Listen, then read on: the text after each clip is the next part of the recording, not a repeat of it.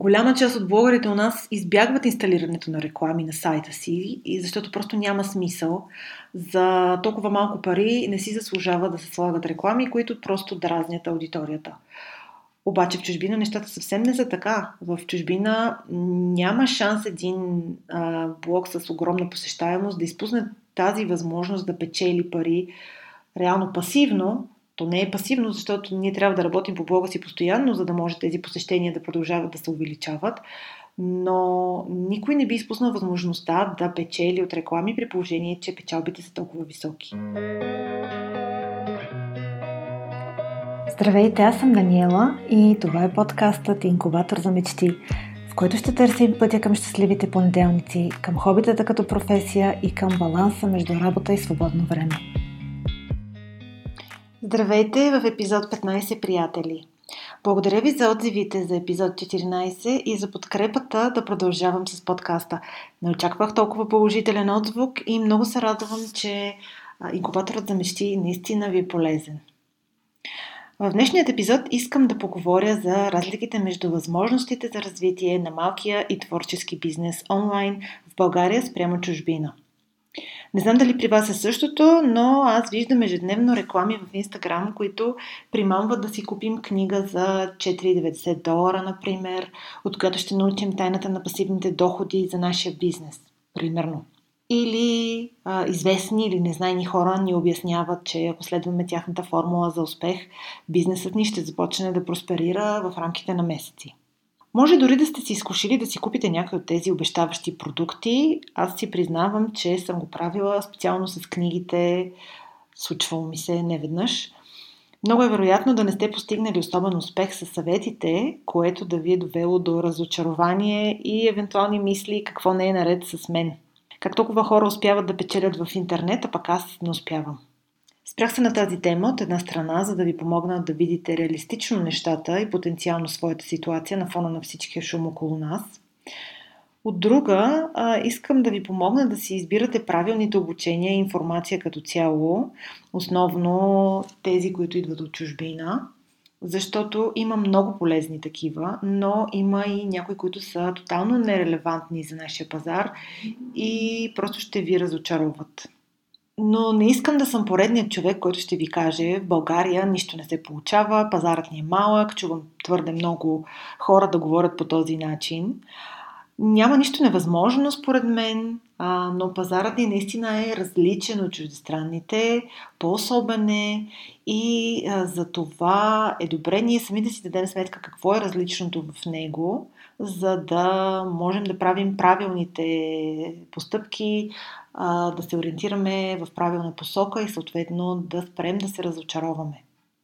И така в този подкаст смятам да ви дам някои факти, а, също и от собствения си опит да споделя и така се надявам той да ви е полезен.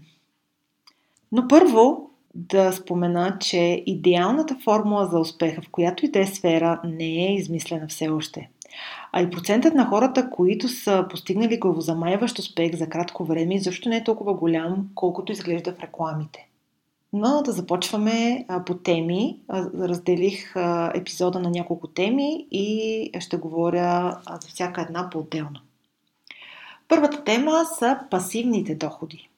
Коля не си мечтая да печели пари без да работи или като работи минимално време. Много хора в последните години претендират, че са успели да създадат идеалната система за пасивни доходи. Например, курс, който изкарва пари на автопилот или онлайн магазин, блог, дигитални продукти, някакъв тип онлайн съдържание, което само привлича доходи през интернет, без да бъдат полагани усилия след първоначалното му инсталиране. Мен също много ме вълнуваше идеята за пасивните доходи и много време съм я проучвала, правила съм доста опити в тези сфери и сега ще ви разкрия какво аз научих за тези години. Пасивните доходи са възможни на практика, но съвсем не са толкова лесни за постигане, ако говорим изцяло за пасивност. Особено в интернет. И особено в България. Първо, всички, които претендират, че получават пасивни доходи от блог, влог, социални медии, а вероятно в някаква степен изопачават истината. Може би не всички, но голяма част от тях, защото рано или късно се налага да правим нещо, за да се поддържат тези източници и да носят все така добър доход. Повечето от тези източници всъщност изискват много сериозна поддръжка и то постоянна. Дори един курс трудно може да бъде пасивен, защото и той понякога трябва да се актуализира. Да не говорим, че често е много трудно да се привличат клиенти към курсове, например, ако няма някакъв вид активен маркетинг. Реклами, социални медии, от тази гледна точка на мен ми се струва, че хората, които претендират да имат сериозни пасивни доходи, такива, които да ги издържат, са много, много малка част. Истината е, че в годините преди пандемията и особено в началото на блоговете и изобщо на голямото съдържание интернет, беше по-лесно да имаме пасивни доходи от интернет. Тогава а, информацията не беше чак толкова много, а, мрежата не беше пренаситена, а, нямаше чак толкова много дигитални курсове, нямаше чак толкова електронни книги и хората купуваха. А, сток снимките и видеята бяха по-малко и по-скъпи. Платформи като Skillshare плащаха повече на преподавателите си точно преди пандемията аз започнах да работя в Skillshare и имаше моменти, когато получавах 300-400 долара от курсовете си там сега. На този етап получавам под 100 на месец, така че вече изобщо тази платформа съм я изоставила, честно казано. Като цяло, интернет в момента е много пренаситен от информация и трудно просто можем да сложим някакъв файл или някакъв курс или нещо, да споделим знанията си, колкото и добри да са те, колкото и умело ние да се справим с приготвянето на този дигитален продукт, много е трудно той да се продава. И трудно е един пасивен доход, дори да имаме такъв, да остане пасивен, без да се наложи да бъде актуализиран или маркетиран. Чувала съм а, хора, които от една снимка в а, Стокбанка в продължение на години са печелили добри пари, но това сега ми се струва, че все по-рядко се случва. В България пасивните доходи са още по-трудни, защото просто моето лично наблюдение е, че българската аудитория не е склонна да купува дигитални продукти. Пасивните доходи не са невъзможни, но те се случват доста трудно.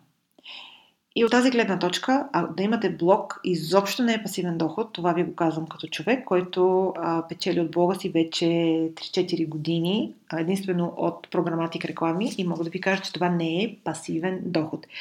И сега по този повод преминавам към следващата тема монетизиране на блог и ще ви обясня всъщност какво означава да печелиш а, от блога си и как той не е пасивен и защо. Знам, че много от вас се интересуват по тази тема но ситуацията в България и в чужбина е различна. Всъщност, възможностите за печелене от българско съдържание в сравнение с съдържание на английски язик са много по-различни. Няма значение дали сте в България или в чужбина, ако имате блог на английски.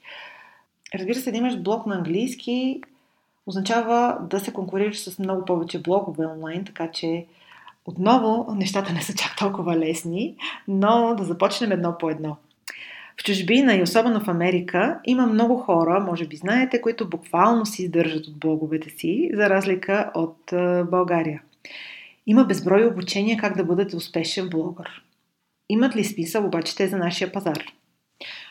Ако гледаме от техническа гледна точка, как се създава вебсайт, SEO обучения, SEO означава Search Engine Optimization, т.е. как да се позиционираме в Google – от тази гледна точка, да, имат смисъл обученията, но от гледна точка на монетизация, само ако сайтът ви ще бъде на английски язик.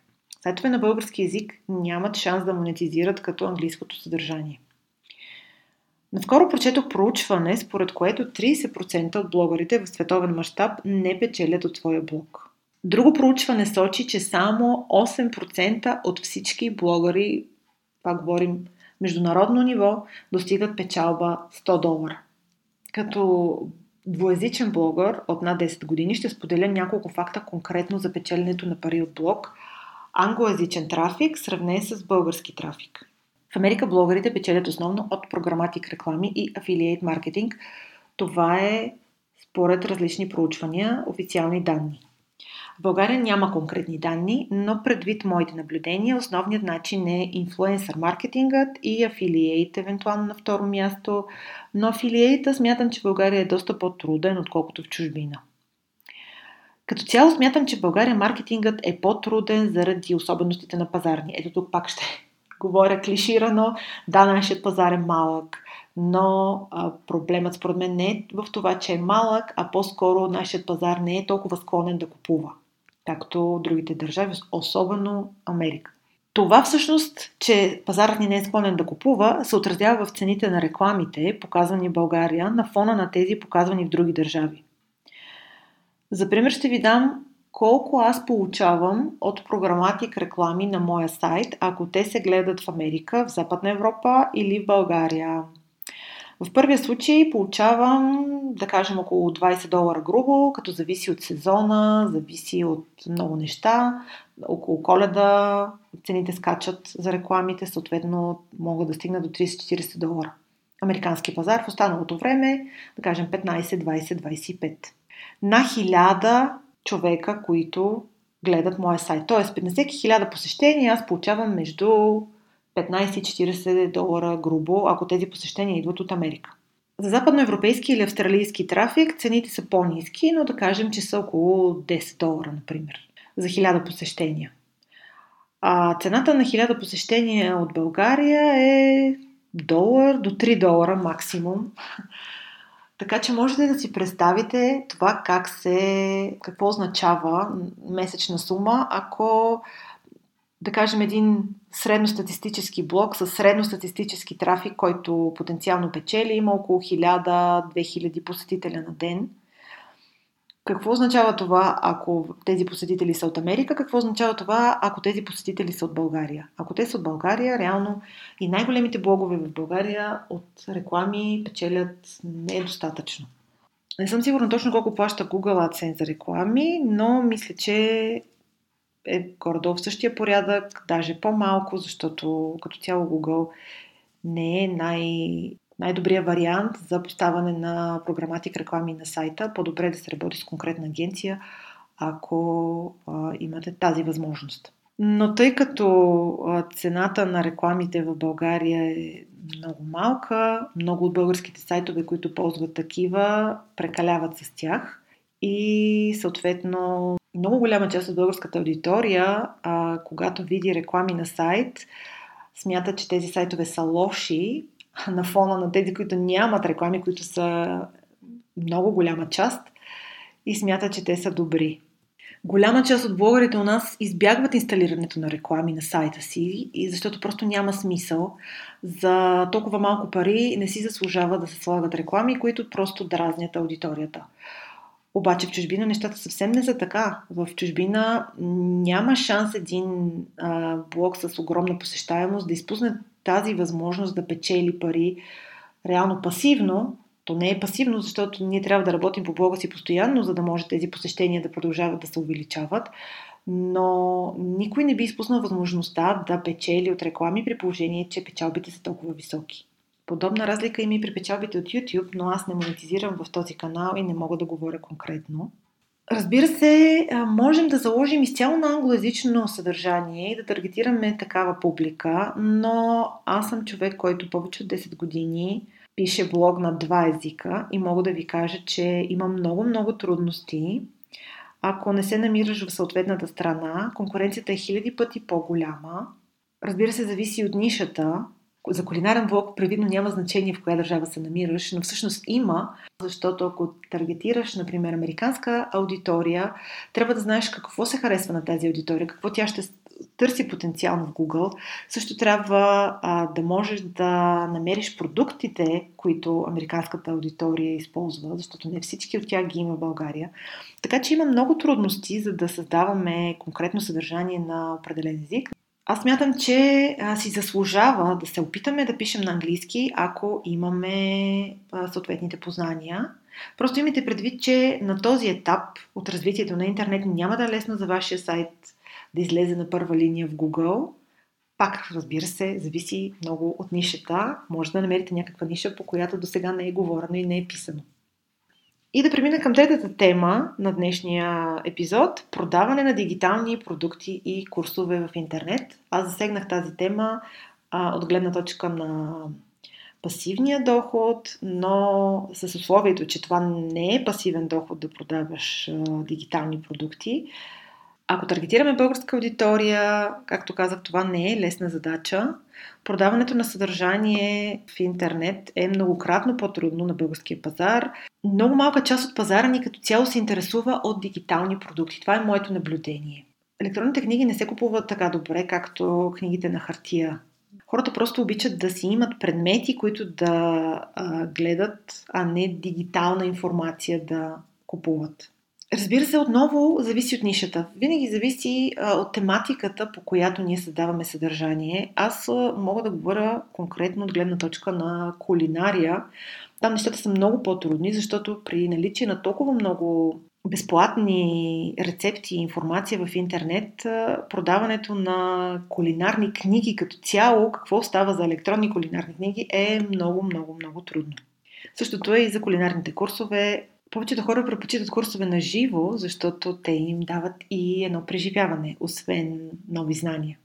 Всъщност в епизод 9 можете да чуете повече по темата за а, продаването онлайн, а, конкретно в Etsy и не само, защото аз също не съм чак толкова специалист по тази тема, а там Тонка ни дава много, много добра информация. Така че ако не сте чули епизод 9, чуйте го. Като създател на курсове, аз специално мога да кажа, че без реклами и маркетинг нещата не се получават. Трябва да се влага сериозно време и средства в реклама и маркетинг, за да се продават добре а, обученията, които потенциално ще правите. И понеже тук а, постоянно повтарям, България е много трудно това, България е много трудно това. Само, че в България имаме и някои предимства и а, едно от предимствата е, че е много по-лесно да станем уникални и разпознаваеми и съответно нашето име да работи за нас.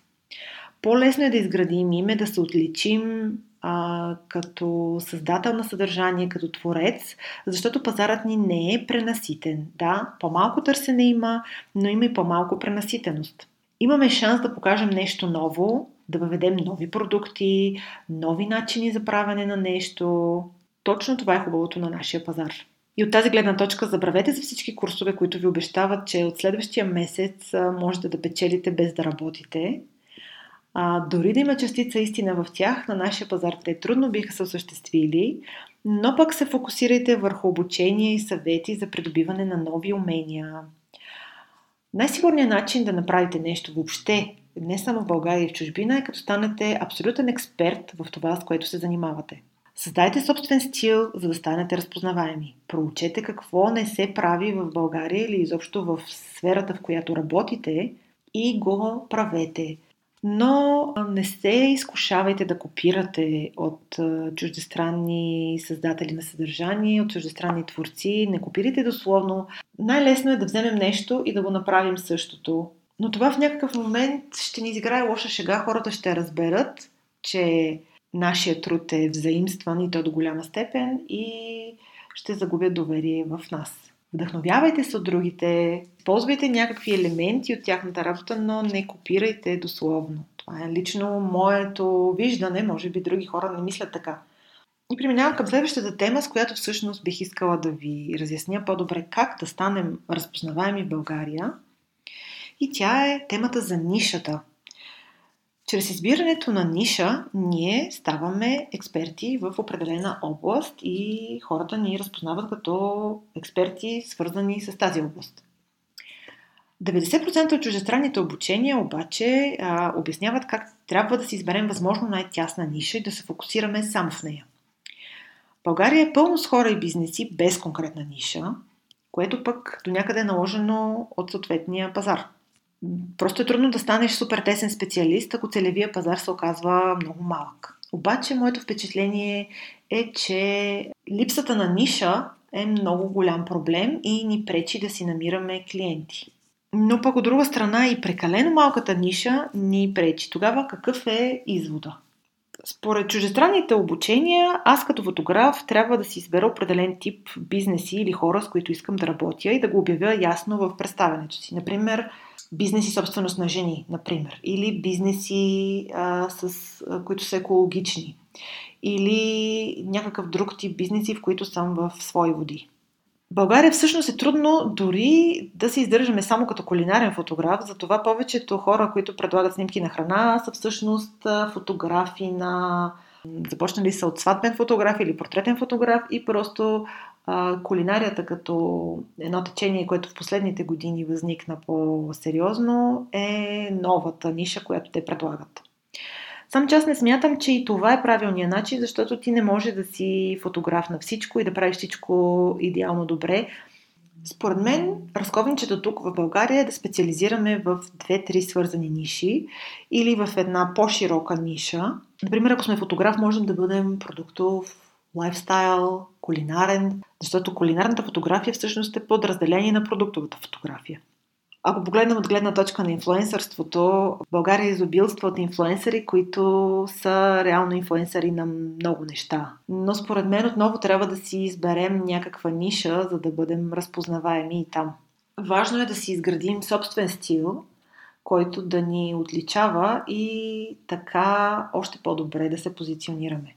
И преминавам към следващата тема, която пък е доста трудна всъщност ценообразуване. Ако не сте слушали епизод 11, вярвам, че ще ви бъде много полезен. В него разказвам как да намерите реалистичните цени за вашите услуги. Но а, всъщност, дори да знаете вашите реалистични цени, можете ли да ги поискате? Това е другия голям въпрос. Всички чуждестранни обучения и особено американските ни казват да не се подценяваме, да определяме по-високи цени за услугите си, защото няма да ни приемат сериозно с ниски цени и ще стигнем до бърнаут, ако работим много на ниски цени и не печелим добре. Това може би е вярно до голяма степен, но в България нещата стоят доста сложно. Малко са хората у нас, които наистина могат да поискат реалистични цени, ако те първа прохождат. Зависи, разбира се, от индустрията, но в сферата на услугите се сблъскваме с много сериозни откази. Има много хора, които подбиват цените, има много хора, които работят в сивия сектор, има много хора, които търсят ниски цени и не се интересуват толкова от качеството. В някои индустрии дори е почти невъзможно да определиш цени, които са по-високи от тези на конкуренцията. Споделяли са ми за определени сектори, където просто цените са установени и няма шанс да направиш нещо различно от това, което другите правят. Моят съвет е да проучите много добре пазара и да не се позиционирате ценово под средното за услугите, които предлагате. Липсата на адекватно заплащане безспорно действа демотивиращо. За жените ситуацията е още по-проблемна заради вроденото ни неумение на повечето от нас да подхождаме с увереност, когато продаваме услугите си. Също така, вижте какво работи за вашите клиенти и какво не. Вижте какъв ценови модел работи. Може би за вашите клиенти работи ценови модел на час, може би на парче изработена работа. Във всяка сфера има различна представа за цени и трябва просто да опознаете сферата, в която работите, за да осъзнаете кои са кой е най-подходящият начин вие да поставите вашите цени и да се позиционирате и да ви се плаща справедливо. Сигурна съм, че има и други точки, по които в България се отличаваме от чужбина, но за мен това са най-набиващите се на очи, предвид всички обучения, статии, видеа, книги, вебинари и какво ли още не, които съм изконсумирала през последните 3 и повече години. Смятам да спра до тук за сега и да ви попитам какво мислите. Съгласни ли се с моите наблюдения?